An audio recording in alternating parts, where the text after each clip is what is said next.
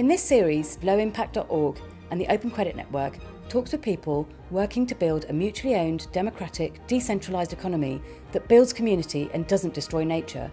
We want to increase collaboration to bring about system change. Find links to the sites mentioned in the videos in the description below. Join the conversation by liking, commenting, and subscribing to our channel. I hear that you've joined the board of the Ecological Land Co-op. Is that I right? have, yes. I um I left a couple of years ago. Oh, right. Okay, cool. I left when uh, Chris Smaje joined Right. um, from from Vallis Veg and Yeah. uh, Oh, brilliant. Yeah, I mean, it's such an inspiring organization. such an inspiring organisation. They got then they've got planning permission in Wealden, which I think is the most difficult council in the country to get planning permission. Right. Very well. Um, yeah, yeah. It's nice um, they're now at the point of having a, a solid reputation, you know? Uh, and I think that plays a big role when it goes to working with different planners that that they know that they're for le- they're legit, you know. Um, so often planners are scared of alternative abodes and lifestyles, etc. Chris Smaje is writing a book about um, the future for sport, for small farmers. Mm-hmm. Uh, he, he sent me a snippet, and I, it was very, very good. Um, is is life is life just too tough for small farmers? I mean, we- it, will will the kids just inevitably leave and go to the cities? You know, how can we? Yeah, I mean, it's it is interesting question, and certainly if you look at global trends, that's the predominant global trend of the past 300 years is urbanization, young people leaving and going to cities. Uh, if you look at how uh, the UN and the different international institutions uh, see the development uh, and the like raising the income of different countries, increasing the productivity of agriculture is a key part of that and that basically means increasing productivity means less people on the land uh, producing the same or more food. So it, it, it is it's it's a big trend um, but then we see a lot of people you know like so as a person of my age living in an urban area like pretty much everyone I know has some kind of dream of one day moving to the countryside and having having their small holding or whatever. So so yeah, I mean I don't know whether it's totally lost. We just we're we're finding a new balance with it. Um I feel like I feel like the that for the small producer there are increasing number of opportunities for you to be able to sell and distribute your produce uh, from you know and like uh, and it's it's widely accepted that say small scale market gardening is a profitable way to to have an enterprise on a small piece of land that's viable. You know fruit and veg is actually um, much more cost effective to or it can be more cost effective to produce on a small scale than it is on an enormous scale. Yeah. um, so yeah i like it's it's interesting times and i feel like uh, countries like the uk and the us we get stuck in this like massive pull a polarization between competing forces um, and it's where a lot of that innovation happens.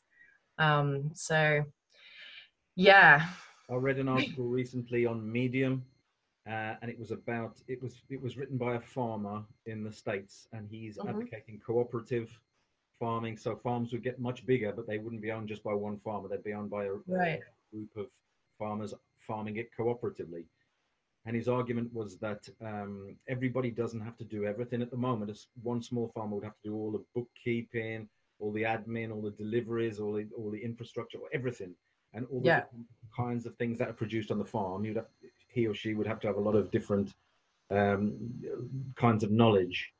Whereas you you could you could sort of specialize a bit if you're working with a cooperative. You could be the specialist in dairy dairy production or or tomatoes in polytunnels, or you know you could really focus and get that done really really well. And other people would be doing the same thing, and somebody would be doing the books for the entire cooperative. So yeah and also um, you know it's it's this more of a sense of community and i think that was a very interesting article Yeah, I think I agree with that. Um, and you could look at this kind of the sharing of resources, uh, the sharing of infrastructure. It could happen in loads of different ways.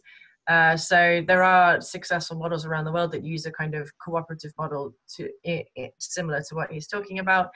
Things like um, small scale abattoirs, uh, you know, so people within an area have access quite locally to to uh, some of the processing facilities that they need. Something one of the things that stops small scale veg being used in procurement, say to feed in hospitals or schools, uh, is that there isn't there aren't uh, ways to process those vegetables to clean them essentially um, that small scale producers can tap into. So if we had appropriate facilities for washing cleaning processing vegetables that lots of producers could tap into then that could uh, be the source of vegetables for for schools. So i think there's a lot to be said for an infrastructure layer um, that that supports smaller producers to feed into it and distribution is definitely another example of that moving things from one place to another I think that's why the Open Food Network network is so good. It makes it easier for for small farmers and small producers, and anything that does that has got to be a fantastic idea. Well, yeah, that's what we're aiming to do. Have you got any ideas about how we bring different sectors together, sort of the food sector and the money sector and the energy sector and the housing sector and all the, to try and you know, and the IT sector and how to how to boost this this sort of. There's lots of people thinking about how we build a new economy, Right. Uh, but we're still completely marginal.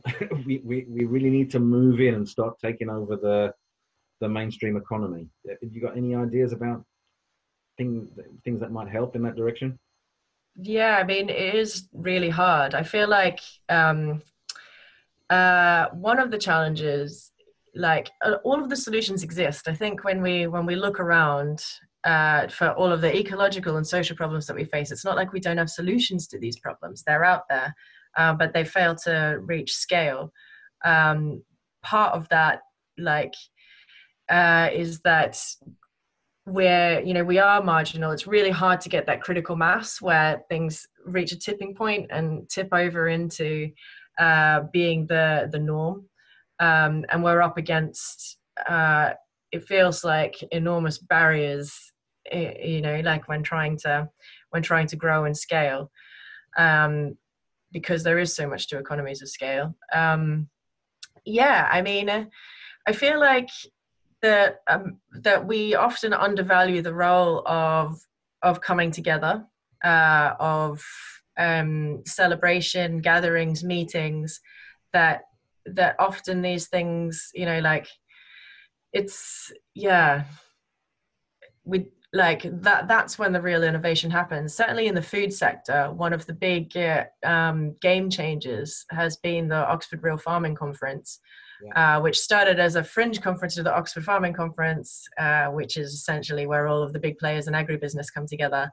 The real farming conference started as to to try and show that there are alternatives to that way of farming. And now that conference is much much bigger than the original conference. Um, it's it's the focal point of the year for the sector. Everybody comes together. The ideas that come out of that, the connections that are made, um, it really, it, you know, it's been really transformative, and I think continues to be so. Um, yeah, so certainly the power of coming together, but that in itself is hard. Um, I know that the cooperative sector often is is um, uh, when gatherings happen, there's often a critique that the it's not very diverse these gatherings, and so that's it's quite hard to to make that shift from from being a place of uh, you know a lot of white people of a certain class um, shifting into something that feels inclusive for everyone. Uh, and that's work we all have to do. You know, part of it is that maybe our sector is is exclusive. You know, and we certainly feel it in the food sector that the good food appears to be the pursuit of white middle class people um, and that's that we have to take a long hard look at ourselves and address that. And i think the cooperative sector suffers from that to a degree as well. Um, that it's yeah so I'm a working class family and, and uh, a, a, working class town and um, i go back and um, i think it's percolating down. There are lots of tv programs about there are lots of foodie tv programs now. And um, you know my family they're they're they they don't buy exclusively organic, but they do buy a little bit of organic, and and they've switched from white bread to wholemeal bread and things like that. They, they have just right. they've just seen TV programs and they've changed their habits. Yeah, and less the power less, less, a lot less meat. Right, right. The movement to to meat reduction has really gained strength, um, and certainly you see that in uh, the kind of what is it generation y that comes after the millennials and the youtube movements and things like this like there's um, these these media streams are really powerful in changing people's behaviors. I think yeah the power of media in changing what we see as normal you know because like behavior change behavior change isn't really something that we can ask anyone to do. Hey you change your behavior. It doesn't quite work like that. Like we all try to fit in and be normal. So we want to do what our friends do and what we think everybody else does. And we see what everybody else does through media largely and through our friendship circles. So, like that, you know, making those shifts of, of awareness through media, what bec- what's normal, um, is really powerful. And it's becoming more normal to eat less meat and to to think about vegetables. You know, to to use reusable coffee cups, things like this. Mm-hmm. Um, yeah, so I mean, there's some hope there, but the shifts are still quite individualistic, and yeah. we need to be more systemic about it. I often think that the state um, is it's it's not very helpful. I mean, it's it's the the big corporations don't pay their fair share of tax. No, more producers do, and I know that there are subsidies for large farmers, but there are no subsidies for small farmers under under a certain area. Uh, it's difficult to get your hands on any any subsidies, which is great. right it's crazy, and I, I just see the state. Yeah. It, it, annoys me so much. And there's so much that they could do to help, and they're just not doing it. Yeah, yeah. I mean, the the subsidy thing. I think we're going to see changes happen depending on how Brexit goes. That's all European policy. Um, but even even if we stay in Europe, European policy uh, and the Common Agricultural Policy is shifting now away from this kind of per hectare payment for land ownership yeah. if you're over five hectares um, yeah, but I, I the, another thing on this, like, so we look at the markets and we look at government, but I do, I do, uh, um, you know, there's talk now recently about this third pillar, which is community. Mm. Um, and so if we have three pillars in our society, it feels like community has been been undervalued quite a lot. That mm. the markets you know the invisible hand does so much for us and and government the state looks after you from cradle to grave but you know like there's a lot of we put a lot of trust and uh, also responsibility on markets and government to solve our problems but community's been overlooked. Um, and i do feel like there's uh, there should be a responsibility within markets and government to start to re-establish communities. And it's you know it's something that we've seen in the past. Certainly yeah. markets have played a role in building communities in um bleaker times than now. So yeah. um yeah. often the you know market um, an actual real market is the heart of a community. It's, right. uh, but it's not a market that can be exploited by multinational corporations. It's just small local producers. I used to work in romania and I tried to explain to Remain to Romanians what a farmers market was. and they were like, "What? You mean everything?" That's just a market. yeah. yeah, absolutely. But um, so you know that we're starting the we're, we're building the open credit network. Yeah. Try to build a new money system. Uh, it's a absolutely name, the Open Food Network and the Open Credit Network. Uh, it'd be great if if if the Open Food Network could somehow use mutual credit as yeah. a, as, a, as, an exchange system within within the small providers. It certainly comes up a lot uh, within the open food network community um, that we you know that uh, some kind of credit network would be hugely beneficial. It's really it's really tricky like to find the balance of it uh, because one blockage we often find is that you know producers they need to they need to buy things that will not be on the credit network. Like that will just always be the case.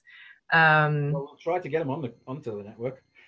Well, yeah. I mean, if if we can build a network, like if the network can encompass as much as the normal economy, which is obviously the goal and hope. Yeah.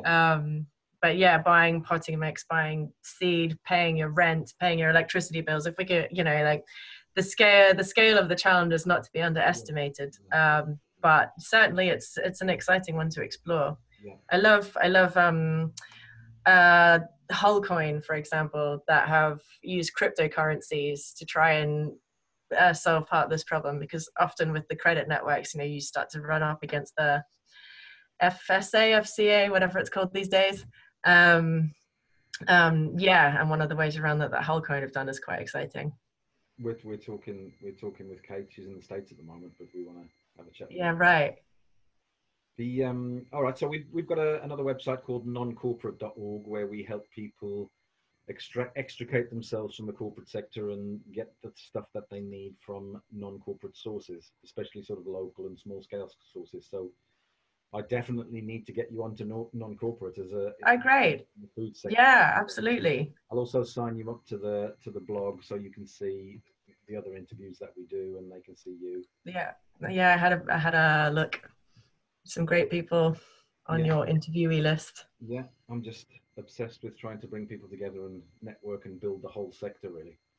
Right. So I mean, it's such important work to yeah to creating the new world that we want to live in yeah, yeah. But um, all right then, Lynn. It's been really great talking with you. Yeah, likewise, absolutely. And uh, um, yeah, so um, hopefully we'll we'll talk to you again later on. See how you're getting on. Yeah, yeah, that'd be brilliant. I'd love to love to have a chat with some updates in the future. Uh, and yeah, looking forward to hearing everything that comes out of all the work you're doing. Yeah, thank you very much.